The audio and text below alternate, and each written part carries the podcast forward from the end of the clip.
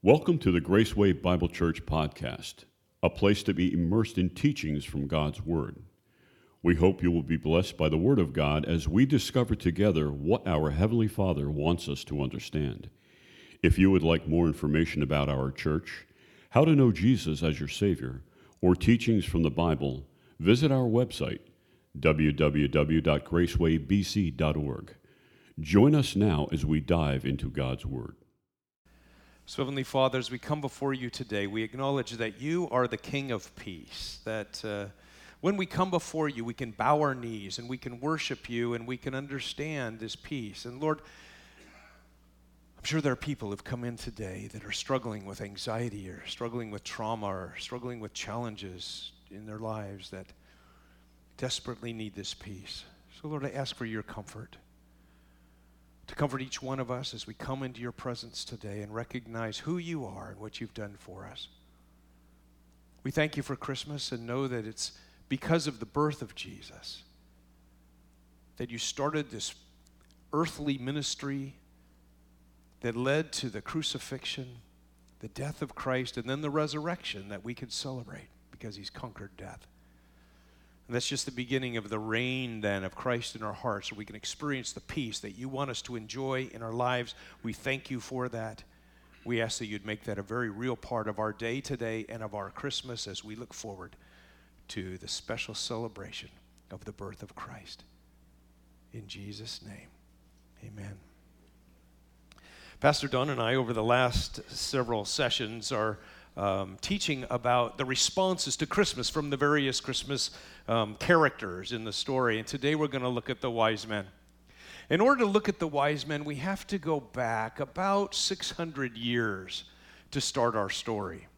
The story takes place, um, I'm going to say, about 600 years before, with a man named Belteshazzar. You might not know him, you might know him as Daniel. The story takes place, and we can read it in Daniel chapter 2. It starts with a king who is very upset because he had a bad dream, a very bad dream. And so he was upset about it. He was troubled by this dream. And so he called all the wise men and the astrologers and the magicians in, and he said to them, I have had a terrible dream. It is your job to tell me what the dream is and to tell me what it means. O king, uh, we can't tell you what the dream is. You tell us what the dream is, and we'll tell you what it means. No, Nebuchadnezzar said, I'm not going to do that. I have you as my wise men and uh, astrologers and magicians, and it's your job to tell me the dream and what it means. Oh, king, we can't do that. That's unheard of. You tell us the dream, and we'll tell you what it means. No, he says, if you can't tell me the dream and what it means, I'm going to have all the wise men in Babylon killed. They said, Oh, king, only, and here's what they said we cannot tell you the dream, only the gods can tell you the dream. And Nebuchadnezzar said, You are stalling. I'm going to have you all killed. And he called Arioch, his head guard, and he said, I want you to uh, round up all the wise men to be killed. So Arioch goes and finds the wise men, and he comes upon Daniel and his three friends, Shadrach, Meshach, and Abednego, and he says to them, that we need to round you up because you're going to be killed. And Daniel says, Why is the king being so harsh? And Arioch told him the story of what was going on. And, and Daniel, that night, just prayed. And as he did, God revealed to him the dream and the interpretation of the dream. So when he woke up in the morning, he went to, to Arioch and he says, Look, Arioch, do not go and kill all the wise men. Don't gather them up. I have the dream and I know the interpretation of the dream. So Arioch quickly went into the king and said, King, one of the Hebrew uh, wise men, he knows the dream of yours and the interpretation of the dream. So they brought Daniel into his presence, and, and the king said, Do you know the dream and the interpretation of the dream? And, and Daniel says, No. I can't tell you the dream and the interpret. I can tell you, though, there is a God in heaven who has revealed to you mysteries of things to come. And as you were pondering in your bed the future, God has revealed to you this great dream that you are seeing and you've seen. And I can tell you about it because of what God has revealed to you. It's a big statue that you saw, a statue with a gold head, and then a silver body, and then a belly of bronze, and iron legs, and feet of clay and iron mixed together. Let me tell you the interpretation of the dream, O king. You are that great king, the Babylonian king, represented by the gold head. But there is going to be another kingdom after yours that's going to be represented by the silver. We know today that that is the Medo Persian kingdom that was established.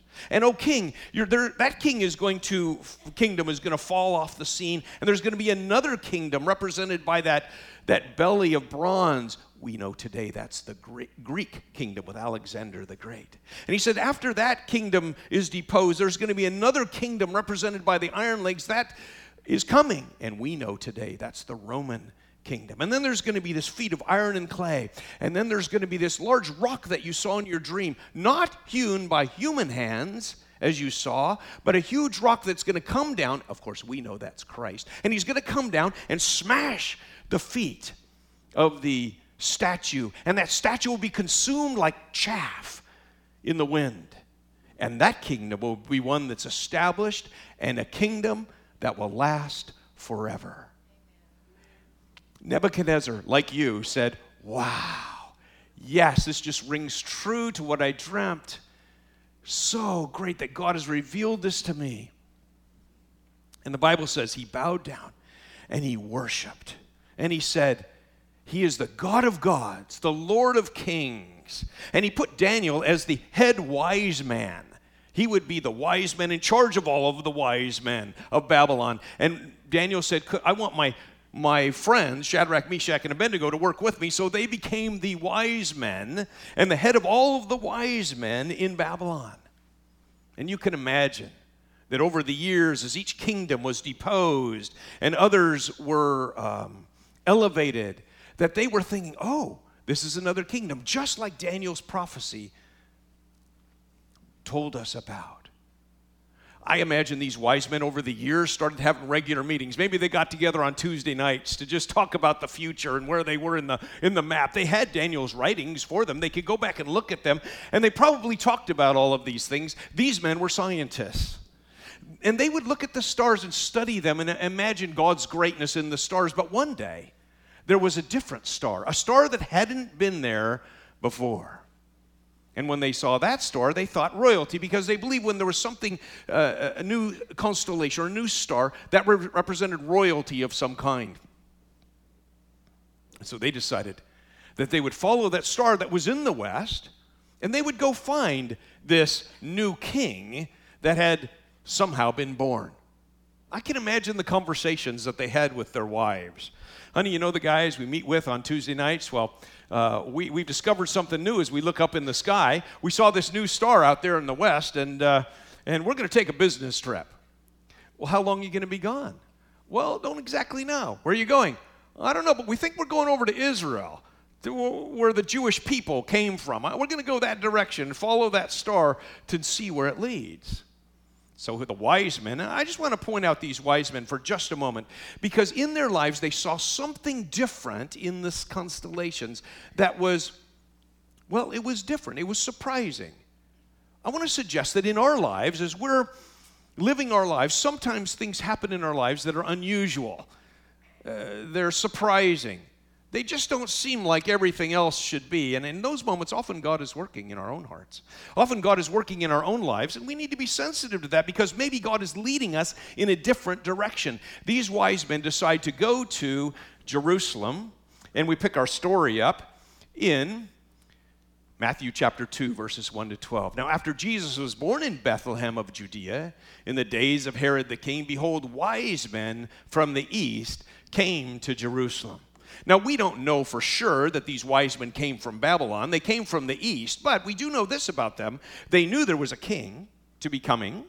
They knew that this was a king of the Jews, so they must have had some kind of background in their lives, and they're following a star in order to get to this king and find where he is. I, you know, I would just think that there are some people who grew up with some religious background, some information about God and so on, but then there's a star in their lives, and each one of us who've come to Christ came to us from some kind of a, um, a star like thing that happens in our lives that moves us in a direction toward Christ. For some, it's a, being a scientist. You know, in, in, it used to be that Science and theology were much closer together than they are today. Today, there's been this division or this separation where science has to do with facts and theology has to do with faith, and they seem to be on different sides of the fence.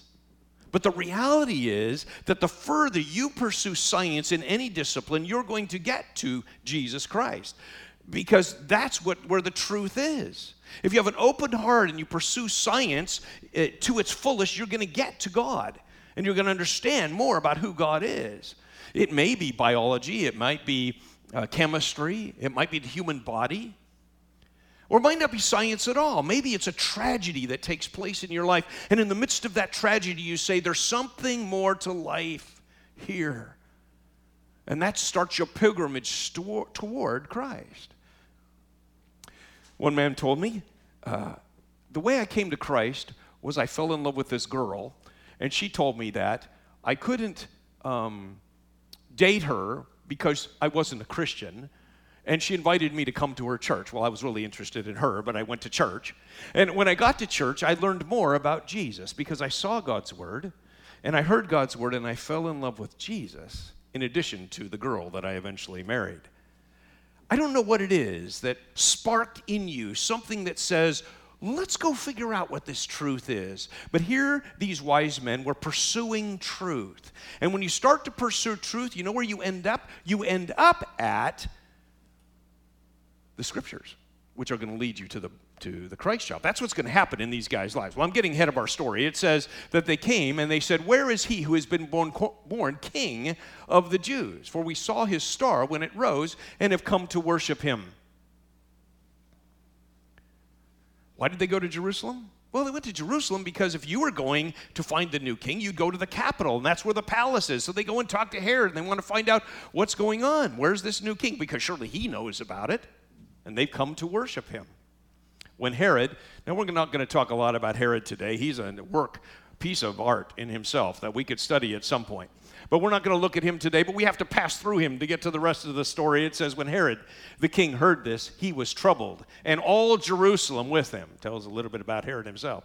And assembling all the chief priests and scribes of the people, he inquired of them where the Christ was to be born. He had his own wise men that he would go to. These are the theologians. These are the people that had the scriptures and they knew the answer to the question because they had God's word. Herod knew where to go for the answers. And now we're going to find that they're going to go to the scriptures in Micah chapter 5, verse 2. And we have three groups of people. We have Herod, who's really not interested in this message at all. We have the scribes and the chief priests who are interested in this. They have the answer, but they don't really follow and go the six miles from Jerusalem to Bethlehem to discover the king. It just reminds me there's a lot of religious people today who are content to be right where they are, but they really haven't seen Christ. They haven't met him in a very personal way. There are a lot of churches in our world today that are declining in their attendance. And many churches that are closing, many of them because they're compromising really the truth of God's word. That they're saying, we just want to open up the church to anybody who will come, and they disregard sin uh, and lifestyles that aren't appropriate, and they just say, well, they get themselves into trouble. Or there's some churches that want to turn their Sunday morning worship service into a dramatic presentation. And so we're just trying to encourage people to come to get excited with all of our lights and smoke and all the other things that happen, and the Word of God is pushed aside. It's the Word of God that leads us to Christ, and that's what's going to happen in our story today in Micah chapter 5, verse 2. Let's read it. It says, they told him, these are the scribes, in Bethlehem of Judea, for so it is written by the prophet. And you, O Bethlehem, in the land of Judah, are by no means least among the rulers of Judah, for from you shall come a ruler who will shepherd my people Israel. You know, when you dig into God's word, then you're led to Christ. Just notice the process of how God is speaking to these wise men. They must have had some kind of history before they saw the star. Something was going on in their lives. But then he led them through a star. And when they he led them through the story, he took them to the next place where they met the people who know God's word, even though they weren't interested in finding Jesus themselves. They knew God's word, and, and then God spoke to them through his word. And then they go to Bethlehem, and that's where they meet Jesus. And this real connection takes place with them. Let's read it. It says, Then Herod summoned the wise men secretly and ascertained from them what time the star had appeared. And he sent them to Bethlehem, saying, Go and search diligently for the child, and when you have found him, bring me word that I too may come and worship him. After listening to the king, they obeyed. They went on their way because they're pursuing truth. They want to know what this truth is all about. And behold, the star that had they had seen when it rose went before them until it came to rest over the place where the child was. When they saw the star, they rejoiced exceedingly with great joy. That's like a big bowl of joy. I mean, that's a lot of it. Exceedingly with great joy. And going into the house, they saw the child. They saw the child with Mary, his mother, and they fell down and worshiped him. They didn't worship Mary, they worshiped him. Then, well, let's pause on that sense of worship. Because what is worship anyway? Worship is when you open your heart, and the heart of man and women is opened up and comes in contact with the heart of God, and psh, something happens inside of our hearts. And they saw the Christ child, and psh, this worship took place. And when you come into our church service on Sundays. It is our desire that as your heart is opened up, maybe it's through singing, or maybe it's through teaching, or maybe it's through connecting with other people, that your heart is opened up and psh, worship takes place. But sometimes it takes place involuntarily. In other words, you don't have control over what happens. Like Saul of Tarsus, who was going along and, and, uh, and God knocked him off of his horse. Remember that? He was going to persecute Christians. And God knocked him off of his horse, and then the next couple of days, he's recovering from his blindness. He comes in contact with God and starts a life of worship. Sometimes you're outside and you see something beautiful in creation, and wow, it's that worship. Or sometimes you turn on the radio and you listen to some Christian music, and a worship song just touches you, and psh, you have that worship experience. Or sometimes you see that God has worked out the situation in various ways that obviously He did just for you, and you go, Lord, I worship you. We need the worship of God in our lives every day. That's why we get out our Bibles and we open them up and we read them because we read God's Word. And as we do, we see something that we need for today and we go, whoa, psh, God, I worship you in the midst of that. And when we begin to worship the Lord, then things change in our lives. That God provides new direction for us, as He did with the wise men. That we start to say, Lord, I was going this way, but now as I worship you, I see that I need to go a different way. Sometimes that worship prompts us to stop in our tracks and just take time. Say, God, you are the greatest, you are the best. You are what I need. Sometimes what it does, it says, I just want to give my whole life to you, Lord. I want to worship you with all that I have. And Lord, I just want to give gifts to you. And that's what they do. They're responding out of their worship. It says, then, opening their treasure, they offered him gifts of gold and frankincense and myrrh. That's what worship does. It makes you want to give your whole life to the Lord. But certainly, giving to God and giving to others and just sharing in the life that God has given to us. They are so excited about the gifts that they can give. And then we see, and being warned in a dream not to return to Herod, they departed to their own country by another way. You know, when you come to worship the Lord, I just want you to know He's going to change your path in life. That the path you thought you were going on, that was taking you back to where you were going to go, is not the right path for you. God has something better, something different that He's going to take you on this path that you don't even know about yet. But when you come to worship the Lord and experience Him in all of His greatness, He speaks to you and He says, Okay, here's what I want you to do. Here's how I want you to move. And so we're listening for that, aren't we? We want to know what does God want for each one of us as we're going along in life because we are worshiping the Lord and we want to hear from him and allow him to speak to us in that powerful way. So they head back off to wherever they were, probably Babylon. I can imagine the conversations when they headed back there. Conversations that said, Hey, so how was your trip, honey? Oh, you wouldn't believe it. I met the king. I met the king we've been talking about, that we've been learning about, the one with the rock that would hit the feet and destroy to start this big kingdom, this eternal kingdom. I met him. I met him myself. And they were likely eager to share that message with their wives and all the people back there, wherever they came from, to tell them about the great message. They had met the king, they had met Jesus, and it has changed their lives. I trust that today you've met Jesus and he's changed your life. And we all need to come to Christ regularly and worship him and embrace him and appreciate him. And when we do, he continues to direct our path and move us forward. And that is the meaning of Christmas. Thank you for sharing in this message. We pray it will make a difference in your life. Please consider joining us for our Sunday morning and evening worship services.